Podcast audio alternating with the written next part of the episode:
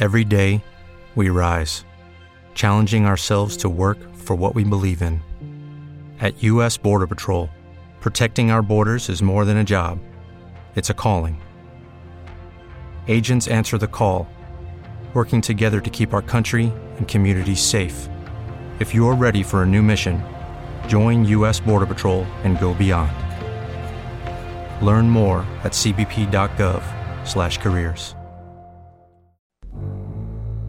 Now it's time for very serious football talk with the man who met his wife on a blind date, chaperoned by his parents. They actually came along on the first date with us. That was a No! I rode in the back seat. I was 22. The man who needs to take a minute to remember the names of all of his children. Do all of your kids have the same first letter?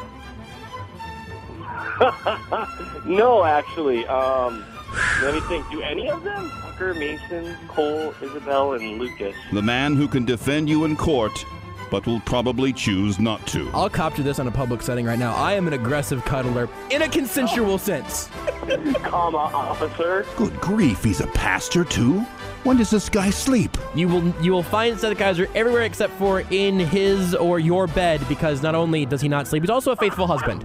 So that's that's important. It's Seth Keysor of The Athletic on Almost Entirely Sports. We've talked to Seth Keysor often enough and consistently enough on Tuesdays on this show that I've genuinely run out of ways to say, hey, it's Seth and it's Tuesday. What fun it is to ride down the one horse open show. I don't know. It's Christmas, Seth. Merry Christmas. Merry Christmas, Josh. It's a, it's, I didn't expect such a festive uh, beginning. We're, Me we're neither. doing Christmas stuff on the third, huh? Yeah, I honestly, clearly, I didn't expect it either. Just sort of, I just hopped on the sleigh with one horse and let it take me where it wanted to go. Nice. That's what they do. Horses are huge. They can take you wherever they want. Are you a big Christmas music guy, or like, do you have a, t- a cutoff time in mind when you're like, all right, before this is literally a sin, and you can say that because you have that authority. Do you do you have a, a hot Christmas music take? I my Christmas music take is I'm generally not a big fan of it. Yeah. Um, it's you know I, being who I am and believing what I do, I find most Christmas music to be kind of hoity-toity. Honestly, I, I'm like Mister like you know the only good Christmas song is Oh Holy Night. You know, and so no one no one needs my take because it's the only song holy enough. And so I- I'm just not a big Christmas fan. Although, did you see uh, Antonio Brown's take on Christmas music? No. Oh my goodness! I can't believe I get to fill you in on something. I'm so Antonio excited. Brown posted on Twitter a video clip of of Mariah Carey's "All I Want for Christmas Is You" with a bunch of Patriots highlights. I'm dead serious. I can't believe you didn't know that happened. No, I, I didn't. I'm now Googling it to see for myself, then also Googling to see if I can get a video tattooed on my body because that sounds incredible. It's just so it's just so please baby please that I just oh man it's sad it's very sad. That's yeah, that is uh, that's incredible. I look forward to seeing this very much. You said a second ago you said you're not a big Christmas music fan, but then you said you're not a big Christmas fan. Is that true, or did you misspeak? Because I, I want to dig in on that. I, I didn't mean to misspeak. I Okay. like Christmas a lot. I, I love my family. I love getting together with everyone. I obviously love the Christmas message. Um, I, I love almost everything there is to love about Christmas. Except for the music, which I, by the way, I'm not here to fight you on. I think that's totally that's totally reasonable. I I just I I weird genre. figured that most Christmas music wasn't holy enough for you. I, I kind of pegged you as a the guy who felt the same way as me on that. Well, so and what you know, whenever you said being who you are, I thought you were saying that like litigiously, like there's no way that Santa should have all the authority to check every list and also the ability to check it twice. Also, there have to be some labor laws you could get on in on with how the elves are overworked. I thought you were just looking at it from a more lawyerly perspective, saying like, oh, this is messed up. right. You know, someone really should look into those things. They they really should. You should dig into that. You don't have enough going on, right? You want to add some more lawyer work to your is that because that under your purview? Do you need to go to a different type of school for elf law? I would think so. I don't think you get a lot of. Although you know, if you're gonna get educated on elf law, Minnesota seems like a relatively decent place. I mean, It's a great point. You know, how much? Unless I'm gonna go to Alaska or something. That's a great point. Uh, well, and obviously they don't they don't have uh, they don't have lawyers in Canada, so you couldn't you have to go all the way to Alaska. There's no north above that. Is law different in Right. Canada? I mean, it has to be, right? Like that has to change a lot by. Yes, they they have a different constitution, Yeah, Josh. and I mean, so I know, but like, is the I'm trying to figure out why you said like, is it just because you would have to start over from ground zero again in Canada? Like that makes sense, I guess. Yes, yes, Okay. yeah. They, the Canada it would be a whole different ball of wax. But also, Canada might be the place you need to go to really be able to to you know help out uh, to help elves unionize. I don't know if you can do that in America. That's I'll give that the consideration it deserves. Well, that is so dismissive because I know how much it deserves. Uh, that's a good line, and I'm a little, I'm a little. That's one of my by it. That's one of my favorites. I, I give you permission to use it. Yeah, I will. I will use it uh, judiciously, or at least I'll consider using it. I'll give it as much consideration as it deserves. Let's talk about running back, Seth. It's been a while since we've had a, an excuse to do all of this. And uh, by the way, you can read all of Seth's work as always on theathletic.com. And you can also listen to the Times Ours podcast with uh, Seth and Nate Taylor and some other very handsome host that uh, that goes up every Monday and Friday. Feel free, feel free to workshop a joke while I said you. It sounded like you were ready. Go ahead. No, no. I was just thinking as you talked. I, I thought this last episode, Mondays, which is available for anyone, um, that uh, I thought it was one of our best episodes yet in I terms of combining fun and in, information. Yes, that's true. It was very, very good. Um, and, and I'm glad you mentioned Monday episodes are free wherever you get your pod- podcasts. Fridays are just for subscribers to The Athletic, which you should be doing by now anyway, because that's where all the writing is also. Um, but we, we talked a little bit there, and now you've written a film review on Darwin Thompson. It was Right. uh, it was a very late development in the uh, the Chiefs Raiders game, but you, you took a look at Thompson. There's all the injuries. They signed Spencer Ware today. Um, we we had kicked around maybe bringing back Marcus Marshall. We had kicked around maybe trying Charcandrick West again. He retires. He announces that on Twitter today. So um, there's all of that movement there. And actually, I want to just sort of follow the news. Whenever you look at, at Spencer Ware returning after the stretch he had with the Chiefs over the last few years, you think what? I, I like it. Um, you know, the one thing is that something that's been a problem this year is Damien Williams keeps getting nicked up. Um, and LeSean McCoy, I, I can't really figure out what they're doing with McCoy. He looks fine when he's out there. I think he's played pretty well outside of the fumbling issue, which has cropped up for the first time in his career. But he's generally looked quick. He's looked like he's had a decent amount of burst. Um, although we should return to the burst conversation when we start talking about Thompson Yes. because there, there, there's a difference there. Um, he's generally been fine, but they're using him, I guess, maybe judiciously would be the great word. I mean, they're very, they are not giving him a lot of touches. Um, Darrel Williams, I like just fine. He's, you know, he's, he's, he's okay. I think a healthy Spencer Ware is, is a better player than Darrel Williams.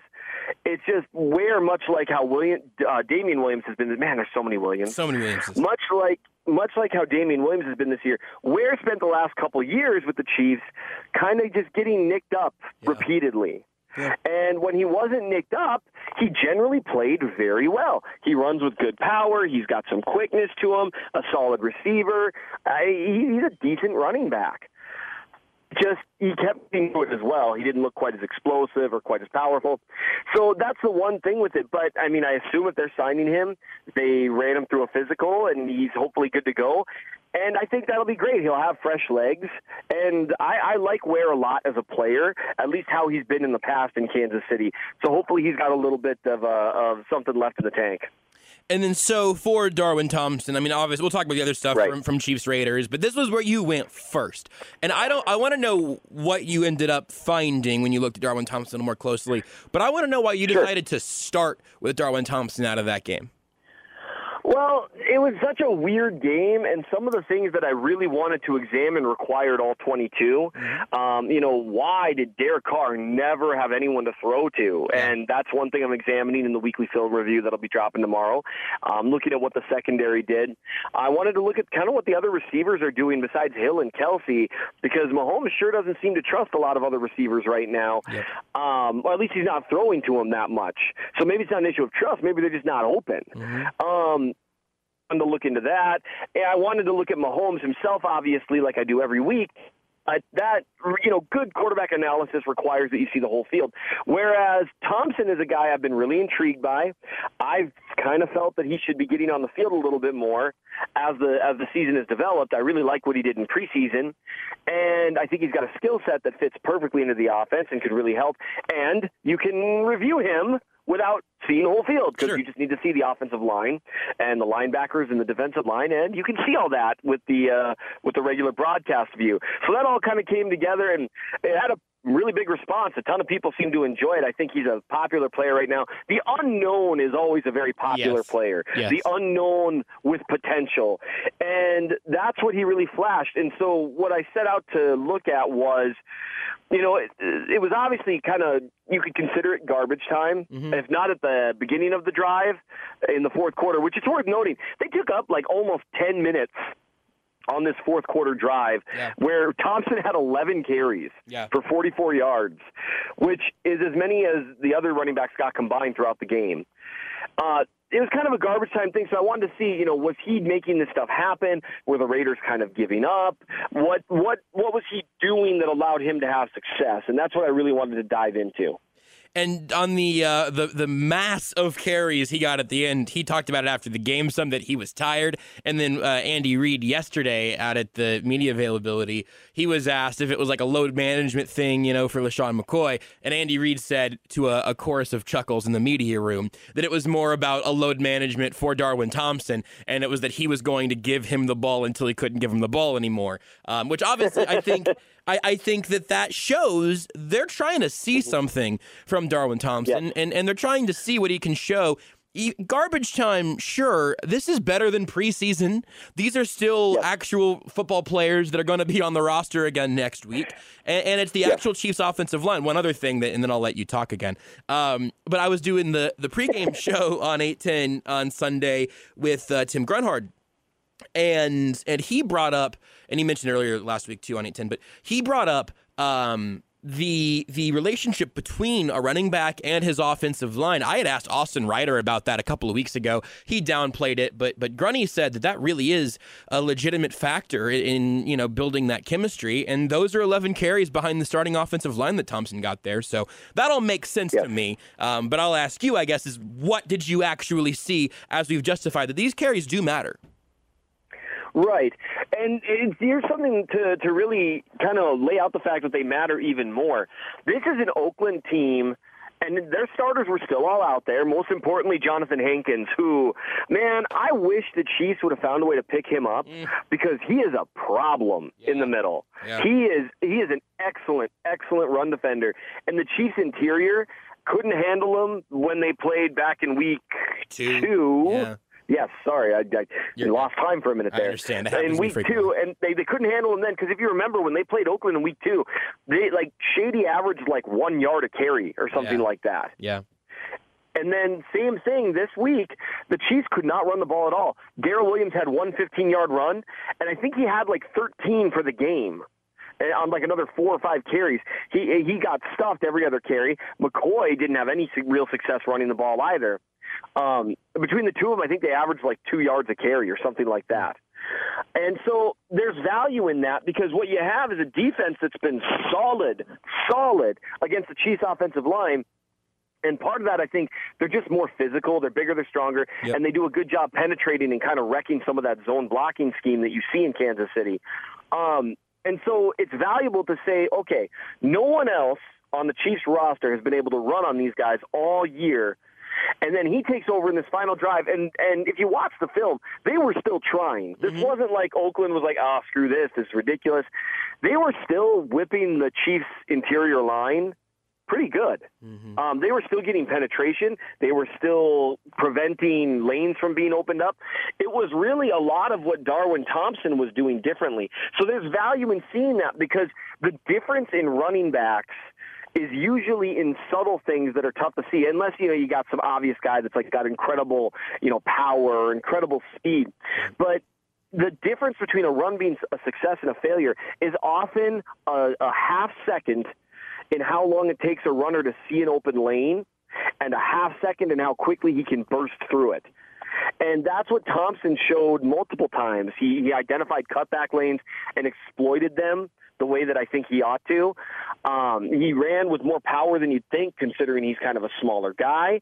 Um, he, uh, he at least he keeps his legs churning. If he gets hit from the side or has guys trying to drag him down, he generally does a pretty good job falling forward. He made a few guys miss. He got to the edge. He generally did everything right. He hit the holes other running backs just weren't hitting, at least not as quickly.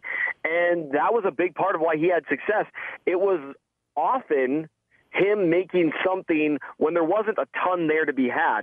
And so that's impressive to me. And I think, like Reid alluded to, when you give a back 11 carries on one drive, you're looking for something. Yeah. How's he doing at the end of the drive? Is he holding up? And the end of the drive, he had that, that, that touchdown run where he kept his legs churning and powered through with an assist from Andrew Wylie. Um, and that's impressive that he finished strong. So I, I personally saw a lot of things that made me say, huh, this guy should be getting the ball more. Um, do I know whether he's a full time guy? No, I don't. But I do know he looks, and to go back to the explosion issue with LeSean McCoy, McCoy still looks somewhat explosive this year, though he's not what he was at his peak. But when you see Thompson accelerate, you can see a visible difference there, and that's important. What do you see being the right role for him going forward? Because I've seen what I, I mean, I'm going to show my hand a little bit, I guess, but I've seen what I would call overreactions, not from anything you just said, but from, you know, Twitter, the, the hive mind about what he can be in terms mm-hmm. of, you know, role and player comparisons and all of that. But, but whenever you see all of those traits that the Chiefs absolutely could use for all the times that you and I have talked about the Air Reid offense, I would love for third and two to not be a nightmare. Um, w- Right. Whenever you look at what his role could be, what do you what do you hope for? I mean, if I were going to go for what I hope for, I'd love for him to be a guy that can take 60, 70% of the snaps and be kind of the primary guy. Um, by, by primary with an asterisk, not primary the way Kareem Hunt was. Right, Right? right. Um, but a guy who takes the majority of the snaps. Uh, he, he did take, it's worth noting, he, you know, he took, he had 34 snaps against the Raiders. So it's not like he only played at the end of the game. Absolutely. They just didn't really get him the ball much. Yeah. And so they were obviously testing him out in other situations as well, whether it's pass protection, Mm-hmm. play action, running routes, that kind of stuff. I would love to see him, for one, get the ball in space. Yeah. He's got a lot of quickness, a lot of speed, runs very well. Um, I, I think he's a guy who could make some explosive plays in space, especially against linebackers. Uh, he did, wasn't asked to run uh, a really detailed route tree in college, so I, I don't know if he can do some of the same things that like Damien Williams can do in terms of route running. But he's got great quickness and great speed, so the, I think that'll kind of if you're matched up with a linebacker and you've got his athleticism, you don't necessarily need to be a great route runner. Yeah. So I guess what I'd like to see would be at least him getting more op- more shots here over the next few weeks, just to see how he does hold up with increased volume. Because what they're doing right now in the run game, and you and I have talked a ton about the run game isn't that important, and it's not, but it's always better to be good at something Right. than not be good at something. Absolutely. You know, e- Yeah. even if it's something that doesn't move the needle that much, it still matters Mm-hmm. to an extent. You know, and so we always, you know, using hyperbole, oh, the run offense, run defense don't matter. They matter a little, just not as much as the pass offense and defense. And I think we've seen that with the Chiefs taking a huge down backslide in in their run game this year. That does affect the offense. And I would love to see him get an opportunity to see if it is just the offensive line who get a lot of the blame from what I've seen, you know, out in those Twitter streets. Mm-hmm. You know, people are really down on the offensive line. Or maybe with Thompson out there, it would look more like what it looked to close out the game in the fourth quarter against the Raiders. Not overpowering, but certainly competent. And that would be a step up over what the run game has been most of the season. You you put out a, a, a GIF, which all, the video clip is also in the uh, in the article, uh, showing him in pass blocking. The the play he got called for the hold on, which was, you know, Yeah. uh, which was really frustrating. I, I I don't think I could have thrown the flag on it, but uh, you know I understand that that's part of the concern. But then he learned from that mistake on. The the next play that looked a lot like that. Um, if people want to check out that video, you can see it at Seth's uh, Twitter timeline at Real MN Chiefs fan or in the article and the film review up on the Athletic right now. Um, you, you mentioned sort of the negativity about the offensive line. I I don't know if I'm out here boiling uh, scalding hot takes about uh, negativity, but I definitely keeping an eye on it. And and there's it's something that you touched on a little bit in a, a, clip from earlier today, and I, I know you're, you're keeping an eye on it as you are reviewing Patrick Mahomes and everything. Right. Um, there were there were a lot of times in this game, and we've seen it a few times this year. But it, it I don't know if I just finally had seen it enough to know that I was seeing it again or what. But there were so many of those snaps where where Mahomes takes the snap drops back, and then just keeps dropping back. Like he's just keeping that right. same pace as if he was gonna take a 50 step drop, and then he basically throws it like a like a fadeaway jumper. And because he's Patrick Mahomes, a lot of those end up being decent throws, um, even with you know footwork that you would not want in that spot ideally. It, it seems like he doesn't he seems like he doesn't trust the interior of the offensive line. I'm not sure if he trusts anyone across the offensive line right now. How real do you think that is? How how if that is what's happening, how fair do you think that is from Mahomes? And then what do they do about it if you agree with points one and two? Sure. Um, what I'm seeing is there are snaps where Mahomes is running from ghosts at this point. Yeah. It's not it's not as often as in the obvious comparison, even though it doesn't feel fair because it feels like I'm always dogging the guy. But the obvious comparison would be to Alex Smith, and it's not as bad as Alex was. Alex tended to bail very quickly. Mm-hmm. Okay, mm-hmm. but Mahomes, you you that what you're talking about, you know, backing up that extra, you know, three or four steps, that changes a lot of things. It changes throwing lanes. It changes where he's at, so it changes where Schwartz and Fisher are trying to block. Yeah. I mean that that's tough on tackles when you do that.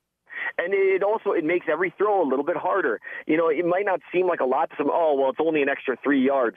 I got to tell you, three yards isn't nothing. Yeah. Especially when you're talking about making throws across the field. And so, what I do see him backing up more, and I see him pockets more. Actually, this is going to go into the review tomorrow. Um, I'm not going to say Mahomes played poorly because I don't think he did. I, I do think he, much like with the Chargers game, um, he did not play as well as what we've seen from him, but he still played in a way, in my opinion, that well over half the NFL would take on any Sunday. Um, I, I do think the scale is different for him, though, Yeah. obviously. Yeah. But in, on the first drive of the game, he had a clean pocket that he bailed out from the moment he saw the Raiders were executing a stunt against LDT and Schwartz. Mm-hmm. And it did, you know, he looked at the defender who was stunting inside and took off. He didn't even wait to see if, if LDT picked up the block effectively, which he did. And so he ended up bailing out to the right side. It was a it was a ball that got thrown away. And because he bailed out, he didn't see that, that Demarcus Robinson came open for what could have been a touchdown. Hmm. And that's not good. Those are the you know those missed shots, right? And happy feet snaps that Alex Smith used to really struggle with four, five, six times a game that don't show up in the box sheet really. You know, they just because they just it's not it's not in anything. It's one incomplete pass maybe or maybe a fumble for a couple yards. Sure. So it doesn't show up as like a pick or a sack, but it can really hurt your team in opportunity cost. Yeah. Um, well, I saw that a few more times against the Raiders and the Chargers than I'm used to seeing, which is interesting because against Tennessee he was absolutely face meltingly brilliant. Um, and so that that's a concern. And I noticed a couple snaps later on great throw that that he had to make to Travis Kelce. It was a similar stunt that was executed, and LDT just completely missed it. And there was immediate pressure. And that was one of those moments where you go, oh. Yeah. So that's why I think Mahomes is having an issue there is he doesn't know what he's going to get from one snap to a next. And that's problematic, especially when you've got a guy like LDT who has a pretty big contract. Um, and so that's that's where I think some of the problems are stemming from. He's not sure how the offensive line is going to handle movement up front, which is a big deal with the Patriots coming up next because that's what they did to just wreck the offensive line both times they played last year. Yeah, and so I do want to like peek ahead in that regard because I mean that feels like maybe the most exploitable matchup at this point. I mean, we've seen the Patriots. We saw them on Sunday night. We, that defense looked good, I guess, against the Texans. But that's the first time that we've seen them look merely good since they lost to the Ravens, and then that was the only other time. Like, oh man, this defense, you know, whenever good teams play them, it, it can it can wobble a little bit. but specifically the the matchup in the trenches there, like for the problems the Chiefs have had running the ball, that's largely by design. I think you talk about um, just the the guys they've given the money to across the the offensive fl- offensive line. It's not a bunch of maulers. Like that's they're not Vikings. Like not not the Minnesota ones. I'm thinking like like literal Sure. Vikings. They've they've paid guys to to pass block, but whenever that's a struggle in the pass blocking, I get exceedingly nervous. I I don't I don't know if you know how much of it needs to go to Mahomes maybe developing some bad habits and how nervous that makes me, which it makes me really nervous because I don't want to see this guy developing bad habits like that obviously. Um, but, but even though throughout the larger picture of the line and Mahomes and that relationship, what would you have them do differently? And if there's not a good answer to that, how concerning is it? Um, I think with the line, some of the problems they're having is in addition to the stunts and twists and that kind of stuff, which that's just a communication issue. Um, Andy Heck's a good offensive line coach. I, I trust them to work through that. Um, they struggled with it a bit more last year than I would have liked, it, and it was consistent. Um, but all you can do is work on your communication. You you've got to understand and identify when those things are coming. Here's my slight, my my more overarching concern that I'm not sure is going to go away. The Chiefs have a bunch of guys in the line besides Mitch Schwartz that don't deal well with power rushers. Um, and that's across the board. Yeah. Um, you know, Austin Reiter doesn't deal particularly well with them. He's, I think he's a stronger player than Mitch Morse overall, but his technique isn't nearly as good, and so that that makes it tough. Uh, Wylie struggles with power rushers. LDT has struggled with power rushers. Um, and Fisher, that's kind of his weakness Yeah. along the edge. And the problem when you've got guys who struggle with power rushers, I can't help but wonder how that affects their ability to handle stunts and twists. Because if you're bracing yourself, if you're so, okay, I know I need to overcompensate because I'm not quite as strong as this guy and all that stuff, does that make you a split second slower in reacting to stunts and twists? Whereas if you know you can handle a guy straight up, you can kind of lay back for a minute and see what he's going to do. Now, this is not, look, I'm not an O line coach. And so if there's an O line coach listening who's just groaning, well, I apologize. but that's something that I see is they, they they appear to be really ready to take aggressive sets and trying to take on their, their defenders quickly in, in the in the pass protection sets that they take. Other than again, Schwartz is the exception to all of this. He's just he's just awesome. Okay. Yeah. Um, but when you have some of those issues, it just seems like they're trying to maybe compensate at times with aggressive sets, trying to be the aggressor and the initiator of contact, and they're just they're they're setting up, preparing for power rushes because if they don't, the entire pocket collapses on Mahomes way faster than I'm comfortable with. If you look at certain plays like like that awesome. Uh, Third, you know, thirty plus yard throw, like forty yard throw to Travis Kelce on the left side of the field, he was getting some pressure there. There was another throw to the left side to Kelce where the entire pocket kind of collapsed around him. So I think that's that's a problem. And some some part of me does wonder again if this is a line like you said that's designed specifically to be pass protection they really need to be better at it Yeah. because some of the line seems like it was assembled more so to be good at executing a zone blocking system to be able to get out into space and do all that stuff mm-hmm. well one thing you sacrifice if you want more athletic guys, unless it's like Rodney Hudson, who's just a freak, you generally sacrifice power. And I think that's something the Chiefs have sacrificed up the middle, and you hear that talked about in terms of the run game quite a bit, but I do think that that matters in the passing game too. So that was a long road to a short thought that I do think some of those trust issues are earned. Some of them can definitely be worked on because this offensive line has been solid in pass protection in the past. So I think there will be some some trial by error things now that guys are all healthy, mm-hmm. but some of it might be systemic. This season for me and to to that exact that whole point a long answer but a, a good one uh, even though again offensive line coaches you can tweet seth at real mn chiefs fan um Thank you. you're welcome you sounded so defeated I, hey, I like learning. I would love to hear where I'm wrong. I, I, I have several offensive line coaches that, that coach at various levels that I that I run stuff by because it's important. Yeah. Ask people who know. yes yes um it, but if you're not an offensive line coach stay the heck out of his mentions stay the andy heck out of his mentions so this season has uh, i think fundamentally shifted a little bit how i would feel about like the chiefs drafting an interior offensive lineman in the first round of the draft this year Like I have, I have for a long time kind of poo pooed that. Um, but now I would rather them draft a, a center at let's just say 32 um, over say a running back. Like I actually, I actually wouldn't mind that, and that's a weird place for me to end up. You know, I, I, depending on where they draft, I mean, you make a good point that you know they're drafting late. Yeah. And in all likelihood, that might, might be really late. We'll see. And I don't really have a problem. The, the problem is in the NFL, especially now that people have seen the success that, say, you know, the Colts have had with Quenton Nelson. Right. Um, and and the problem is not there's very few Quenton Nelsons out Correct. there, Correct. right? For You know these absolute dominating guys who can really alter the makeup of your entire line, and they've got a good line overall. It's not just him. Right. Um, I wouldn't hate it because I do think it matters. Your pass protection matters Mm-hmm. when you're so reliant on your passing game.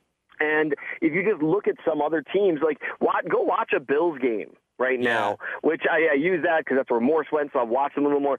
But watch the number of snaps, and it's not a, they're not the best offensive line in football, but you can see snaps where Josh Allen's able to just sit there and just kind of chill Yeah. and just really read the field. And then think about how often you see that with Mahomes. Mm-hmm. You see Mahomes take, you know, one, two, three, four, five, six, seven step drop and then sit and survey the field. Yeah. Or a five step drop because they're usually in shotgun, and, and just sits and surveys the field for multiple seconds before throwing. It doesn't feel like it's that often anymore. No, you're right. It feels like the throws are rushed. It feels like he's got to hurry it up. And so I don't mind at all investing. I and I personally think, and I would have to ask, you know, analytics guys. I think analytics backs up the idea of investing if you've got a quarterback, of investing in your offensive line and your wide receivers. I think that I think the analytics backs that up. It, It's a very important facet. You want to put your franchise quarterback in a position to succeed, and maybe they do need to look at that direction. I think a lot of people are going to want to see it go to the defense, but let's face it, the defense has been great lately. So Yes. why would we do that? Yes. Seriously, if they if you told me this offseason, listen, I would still love for them to add another corner. Like I I mean, Yes. I am going and I'm going to be banging that drum if they, they could have Jalen Ramsey, Patrick Peterson and uh, third best corner in the world, Charvarius Ward on the roster and I would still be like, well, they did really draft another one because you never know how much longer uh, Peterson uh, Patrick Peterson's going to hang on. Like I would I'm in that mindset for the most part. Uh, but yeah, I mean the the the the safeties that they brought in this offseason the difference between running out Jordan Lucas and I, I don't you know what? I'm not even sure I know who the top two snap getters were at safety last year because there was so much of like well maybe it'll be this guy.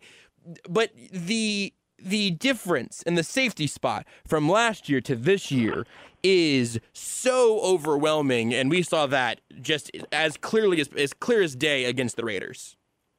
Absolutely. I mean, and both obviously both Mathieu and Thornhill made exceptional plays that stand out because you know you both they both had picks in the first half.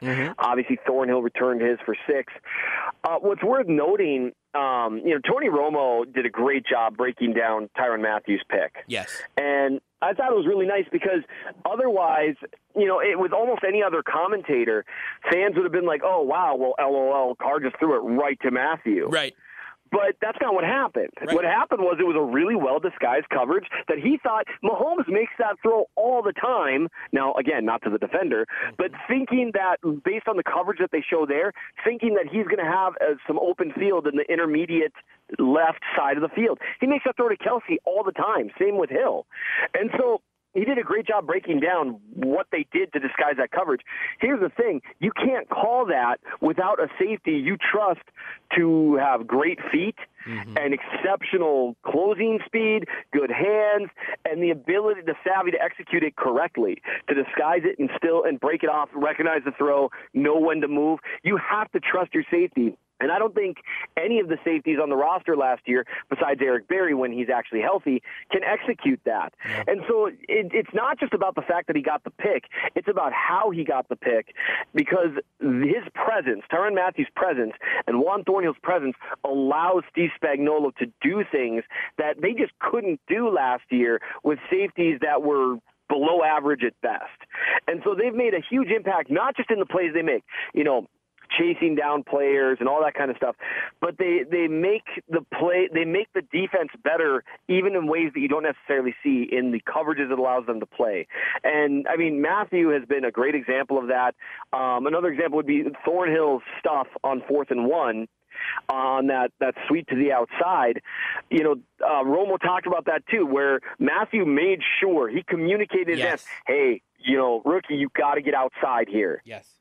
I, I'm glad you mentioned the communication because I was I was just waiting to say they like run this again. Romo was like and multiple and on, on Thornhill's pick as well. I think he might have been with Bashaud Breeland. They're communicating before the play and then it works. It's so exciting. This is a competent defense. Exactly. It is a very competent defense. It's a very good pass defense. Yeah. And I, I people still don't want to accept that for one reason or another, probably because the cornerbacks, I mean, they're not a lot of name guys. I thought I've only looked at a few snaps, but Kendall Fuller looks like he was playing like himself. He also was wasn't out there see. that much, which was also kind of odd. Like he looked he looked pretty good, Yes. but was very limited. Maybe that's an injury thing. I don't know. Right, right. And one, I think Rashad Fenton has played better than anyone expected him to. Yeah. Um, you know, Spagnuolo likes to run some zone looks. Charvarius Ward is excellent in man looks. He's not having those same blown coverages. What we're seeing is a defense that communicates well on the back end. And if you want to complete passes against them, especially passes down the field, you've got to make good throws and good catches. Um, the only exception is occasionally like on these rollouts that somehow still fool them every time, and you end up with like a wide open fullback or tight end at the flat. That's making me crazy. Yeah. But I assume they'll figure that out. Um, it, it's an entirely different thing, and I think the safeties are a huge part of it. But I also I'm reviewing the snaps now, like I said, and this is one of the things I'm going to talk about. I'm going to talk about the safeties impact, which will be part of what you and I just talked about. But I also want to talk about the corners because the snaps I'm watching, no one's open. Yeah. Like this isn't this isn't like the pass rush like last year where either the pass rush got home or it was going to be open. Yeah. That was consistently the problem. Whereas this year, the the, the coverage is helping the pass rush. Mm-hmm. They, I've got one video clip where you know Carr looked, scanned the field, scrambled around for another like five six seconds, rolled to the left, and just no one was open the whole play. And I just think you're seeing Spagnuolo put these guys who are they do have some skills. Ward is a good athlete. He's got good length. He's got the ability to turn and run with guys.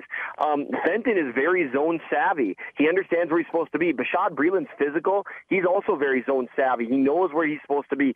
Kendall Fuller's got great feet. These guys do have the ability to execute certain roles, and he's not just asking them to do things that they can't do based on what I'm seeing. Seth, we're out of time. I have a, a question about Mecole Hardman that I want to ask you, but you know what I'm going to do? I'm going to ask you about it on Friday's episode of Times Ours, exclusive to subscribers of The Athletic. As, soon as I hang up on you right here, I'm going to go in, I'm going to add it to the Google Doc, and we're going to talk about Mecole Hardman and what he can do against the Patriots on Sunday. That is a cross show tease to support Wow. uh, everything that's going on at the Athletic. You can read Seth's film review that'll pop up tomorrow uh, with all sorts. It'll if you if you haven't been subscribed, you haven't been reading these, it will make you genuinely smarter without all that much work. Do you know how hard it is to do that in the world to get significantly smarter while doing very little work? That's Seth's whole job right now. He's offering it to you. All you have to do is go to the Athletic, subscribe there, and you can read all of his uh, all of his genius work. I think that should be your new Twitter bio, Seth. It should be like you know all of the things that you currently do, and I make you smarter for very little effort. I will try to work on a way of saying that that sounds appropriate. That's yeah, that's good. And also, I don't want you to make I don't want to make it sound like you're not working hard at it. You do the work. You do the work so they don't have to. There's something there. Yes. There's something there. Oh, I like I like that one. I do the work so you don't have to. I like that. There we go. I, wait, listen, Bl- blind squirrel found the nut here at the end of the segment, and I'll I'll take it. I don't now. I'm afraid to make a joke about squirrels and nut. I don't know. Now now I'm nervous. This segment should have ended two minutes ago. It all fell apart at the end, but that's okay. We had a really strong middle. Yeah, that's you know what? Maybe that's this segment. Maybe that's just us. Maybe you and I, maybe people would say you and I have very strong middles. I'd argue that. I, I'd argue that that's true. Thank you, Seth. I'm sorry that the end of this segment was so bad. Thanks for having me. Seth Keysor of The Athletic. You follow him on Twitter at RealMN Chiefs fan. Read all the work at The Athletic. Listen to Times Ours Mondays and Fridays, all on The Athletic. You're listening to Almost Entirely Sports with Joshua Briscoe. I'll stand by that. Planet is flat. If it's not flat, why are we in falling a, off? It's flat in a circular motion. What? Ah, that makes no sense. Yeah. What does that mean? Are we on a record player right now? Can we stop it? That's what the Earth is. It's a record player. What's the record? But the record's on a player in that instance, though. What's the record player? If the world The is a record player is is the universe, and we're just on the universe is our record player. That's either the most beautiful or the stupidest piece of bleep I've literally ever heard. I think it's a little bit of both, and that's what makes it glorious. On Sports Radio 810 WHB. Rudy was back on his ridiculous bleep again during this last segment. He's just he's just mumbling about the Nuggets during commercial breaks. It's honestly like it's disorienting. Thanks again, Seth Keysor, for joining us. It says every Tuesday. Go read all of his work on the Athletic. Um, I told you like an hour ago I wanted to give you like my two cents on Darwin Thompson. You got to hear Seth give his, so maybe we're better off with that. Uh, but whenever like I, I I do think in that thing I mentioned that Andy Reid said on Monday, saying like, oh, you know, we weren't it wasn't load management for McCoy, it was load management for Darwin Thompson, and we were going to give him as much as we possibly could. Like I do think there's something there to like you're in one of those rare instances with this team where you're up by a billion late in the game, you can run it, and if you don't get it, it doesn't really matter Yeah. and you get to try to test out what this guy can bring. Which, whenever you're a, a team that's had trouble all year running the ball, I'm good with that. In this specific instance, even as someone will generally remind you that running the ball isn't as important as lots of people argue it is. in that moment though, and, and like, and that's what you're talking about. Like, the game is like the game is over. You're just Yep. ru- running out clock, and this is a great time to f- just to see what you have in Darwin Thompson. Figure out like. You, you see him in practice. You have an idea of, of a coaching staff. Like, He doesn't what get a ton of practice, though, Yeah, sure. like I mean- you have an idea of what he can do, but now Mhm. you actually get to see in a game and have an idea. Okay, maybe this is how he can actually help the team out in a real, like in an important game, in a real moment. Like Yeah. it's just like that's like it was the perfect time to just be like, hey, we're just gonna give this guy as many carries as we can right now, or at least as many touches as we can. You know. Yeah, he, and he was involved earlier than that as well. Like they're, clearly, they're, they're trying to see if there's something there as they have all these other injuries. Um, the one thing that we, we mentioned a little bit earlier, and then again we just ran out of time in the first hour, and so we went way long with Seth. So um, I haven't gotten to talk about it yet uh, outside of of uh, leading Seth to the topic. But with the offensive line, the the running game issues are one thing because again it's that's not the thing that you're most concerned with trying to do with this offense. But the fact that they were built to hold the pocket for Patrick Mahomes and that they have been not terribly proficient at that, paired with the fact that now it seems like, to, uh, Seth said, it seems like Mahomes is seeing ghosts a little bit here and there. That's that's a bad recipe. And listen, I I don't think it's worth our time to say like, oh, you know, maybe Mahomes really is having some issues here. I, I think that you can you can examine the worst part of his game right now without without exaggerating it into some like large issue that's going to show how he's going to fall to mediocrity because I, I just I don't think that's worth your time. But I I do look with great concern at the ghost seeing behind an offensive line that has lost his trust, honestly, as a passer. That is one of those things that can become not not doomed to become, but over over a period of time can become a bad habit that you then have to work out of. And again, if it does become a bad habit, I would expect Patrick Mahomes with Andy Reid's help to work out of it over time. But I would much rather him just avoid that. And and if that does show up in big moments, Mahomes can't really he can't really be it- nothing can ever really be his fault. He if Mahomes is ever less than what we saw last year, you've seen this year in a couple of spots. You see the consequences from it. He he doesn't have he doesn't have an offense that's built to to carry him at any given point. And so a couple of bad plays in a row, a couple of, of clean pockets that he bails out of in a row, or a couple of those exaggerated dropbacks that ends up leading him into a pass rusher. If that if that is your your second and ten play after an incompletion, now it's third and seventeen. Like or or even it's just you're throwing off your back foot, doing a little fadeaway jumper pass because your momentum is going backwards. That is a legitimate problem. And so again, I I, I don't want that to be taken as me saying like that's a problem that Mahomes needs to recalibrate on and until he fixes it he's a mediocre quarterback. It's none of that. But it is the one thing right now that I'm most concerned about, I guess. and it is something that like like long term like i'm like I, like i'm with you long term i don't think anybody really should be worried like i just he's given us no reason to be Yep.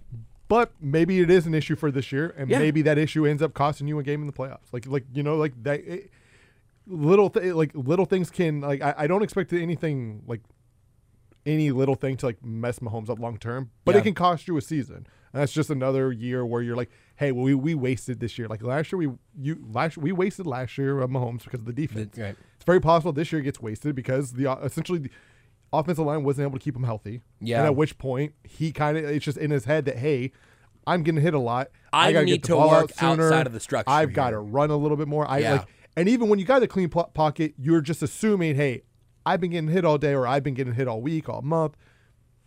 Like, I've got to get out of here because typically these guys are coming. Right. Like it, it, it- it's little things that just get in your head and that, and that, that can throw a lot off. And again, like to something that Seth mentioned with with uh, Josh Allen. There are times whenever he has a minute to stand back there and just look around. I, the, the Mahomes hasn't gotten many of those opportunities, and when he has, like you're saying, like he's expecting that to go ex- away, yeah. which again is partially on the offensive line, because that's largely been true. Is that if you have a second, you should still probably be moving anyway, because that second is about up. Like Yeah. by the time you realize you have time, it's gone. And and so that that overall, that's the little ecosystem with the Chiefs that I'm probably the most concerned about. And I'm frankly, I would say short term and long term. Because again, I just I don't I don't want him to have to worry about that bad habit. And and because and I you know, I I, mean, I just said this with him, but like I have had a different, an evolving opinion on what I think about investing in the offensive line, because while while Mahomes can succeed with a below average offensive line in front of him, mm-hmm. I I don't want him to always have to. It's it's about maximizing what you have with him. And that's the other thing. It's two parts. I don't want him to always have to succeed in spite of his offensive line. We've seen Aaron Rodgers have to solve that problem. But secondarily, I I think his ceiling is highest whenever he's got a 2nd And that might seem obvious, but like one of the lazy, lazy, lazy criticisms about Patrick Mahomes is, oh well, he's better moving away, moving out of the pocket than he is sitting in it. It's just not true analytically, anecdotally, any way you can make it. That's simply not. That's a false. That's that. That is a straw man argument. Is a ridiculous statement to make. Yeah, I think the narrative basically just came about because you just see more wild plays because that's Yes. just like you just you see Yes. him running around a lot, making some throw on the run, and, so it looks flashier, and that makes you think, oh, he's obviously better at doing. and he's this. tremendous at that. Yeah, But his best game is whenever he gets to hang in the pocket and Mm-hmm. sit there and read and react. And then there will always be the plays that get busted where he makes some You gotta go crazy superhuman Yeah. throw. And that's great. And I love that. But I would like for him to at least have genuinely have the option. And right now, with some questions across the line, part of it on them, part of it on him, I worry about that relationship right now. hopefully, as like now with Eric Fisher getting healthy, that will I say he just gets used to that again. Yeah. that will help out some. I had hopes of that happening against the Raiders because you had the whole bye week and, and mm-hmm. you were all healthy and everything. And like they're having a hard time dealing with stunts. And mm-hmm. so we're going to get an excellent test of the Chiefs offensive line against the Patriots coming up on Sunday. We take a break. Whenever we come back, sad fans on Reddit, Raiders edition! You're listening to Almost Entirely Sports with Joshua Briscoe on Sports Radio 810 WHB. What if you could have a career where the opportunities are as vast as our nation, where it's not about mission statements, but a shared mission? At U.S. Customs and Border Protection, we go beyond to protect more than borders from ship to shore, air to ground. Cities to local communities, CBP agents and officers are keeping people safe. Join U.S. Customs and Border Protection and go beyond for something far greater than yourself. Learn more at cbp.gov/careers. Okay, round two. Name something that's not boring. A laundry? Ooh, a book club. Computer solitaire, huh? Ah, oh, sorry, we were looking for Chumba Casino. That's right. ChumbaCasino.com has over 100 casino style games. Join today and play for free for your chance to redeem some serious prizes. ChumbaCasino.com. No purchase necessary. Full prohibited by law. 18 plus terms and conditions apply. See website for details.